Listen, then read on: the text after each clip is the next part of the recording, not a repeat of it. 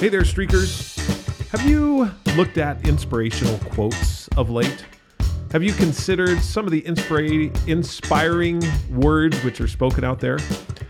I'll tell you, there's quite a few, and I have a streak to search for one inspirational person, place, or thing every single day. Now, in searching for it, I may or may not find it. However, I have found that I usually do find it. One of the ways that I get inspiration is I somehow got on this mailing list, this email list, which sends me one inspiring quote every day. Maybe you found the same email list. It's called Inspiring Quotes, and the email address is hello@inspiringquotes.com. So I get this every single day. It usually comes in the morning. And I thought it'd be kind of fun to read through some of these quotes and give you my thoughts, perspective, and comments on them as we go through. Some I'll just read, and we won't go into any kind of detail. Others, I may stop, give a couple of thoughts, look at it in a different light or a different way. With that being said, here's the quotes, and here's the first one. This is from Elaine May, a renowned comedian and filmmaker. She said this: "The only safe thing is to take a chance." Interesting, huh? The only safe thing is to take a chance. As you look at your life and consider what it is that you've been doing, have you been taking chances? And if so, then that's the safe thing to do. And you have to wonder, well, why is it not safe to just to not take a chance? You know, why does that, what's risky about that particular behavior? But something about this quote rings true, doesn't it? That if it's to take a chance and move out, that is the safe thing to do. Moving forward. It takes courage and strength to be empathetic. And this is from Jacinda Ardern. And in 2017, at the age of 37, Jacinda Ardern became one of the youngest prime minister in the history of New Zealand. It takes courage and strength to be empathetic. Brene Brown talks a lot about, and there's quotes in this from Brene Brown that talk about this idea of owning your story and the opportunity to be authentic and genuine and also vulnerable. And as you look at this particular quote, taking courage and strength to be empathetic, why is it that it takes that courage and strength to be empathetic? What is it about empathy that makes it difficult for any one of us? I would say when you start to look at empathy and what empathy is, which is looking at someone and having a genuine look at their life and being empathetic for whatever it is that they might be going through.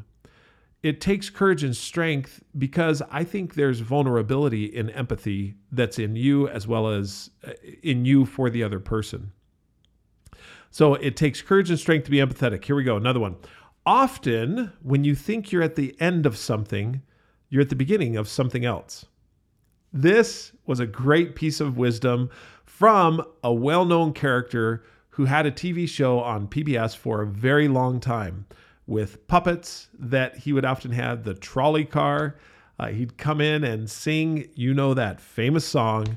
That's right, Mr. Fred Rogers. And when he talks about this, often when you think you're at the end of something, you're at the beginning of something else. It's another way to take a look when you're having a rough time or something in your life that was significant has ended. You now have the opportunity to begin something else.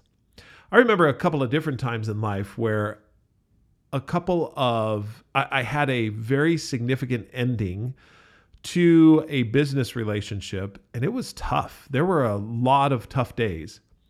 It was the beginning of something else. And part of that was streaking. All the streaking has come from that one particular ending. I can trace it back to that one ending where I ended a very tough business relationship. That ending led to the beginning of streaking, which has really helped me change my life. I mean, there is so many things about it that have been great. This one from C.S. Lewis: the present is the only time in which any duty can be done or any grace received. Looking to the past Can't do anything to change that. The future, you have no idea what's coming. Therefore, the present, where we are right now, is where our duty is done and we can give or receive grace. When you look at the present and living in the present, how many of your worries and concerns, you remember yesterday we talked a little bit about frustration being a function of expectation. Expectation is always this forward-looking view. And when you're expecting something, your focus is in the future. Whereas if you're looking at the here and now, then the present becomes the place where not only you live, but also you have the opportunity to receive grace and also perform your duties. Focusing on the future is futile. Living in the past doesn't give you any type of progress. But right here, right now, in the present, this is where you become who you want to be. It's one of the things that I love about streaking is it focuses you in the here and now. You have to have confidence in your vision, or else no one else will trust in it. And this is a individual for a Greek fashion designer. She's a Greek fashion designer. Her name is Mary Katrantsal.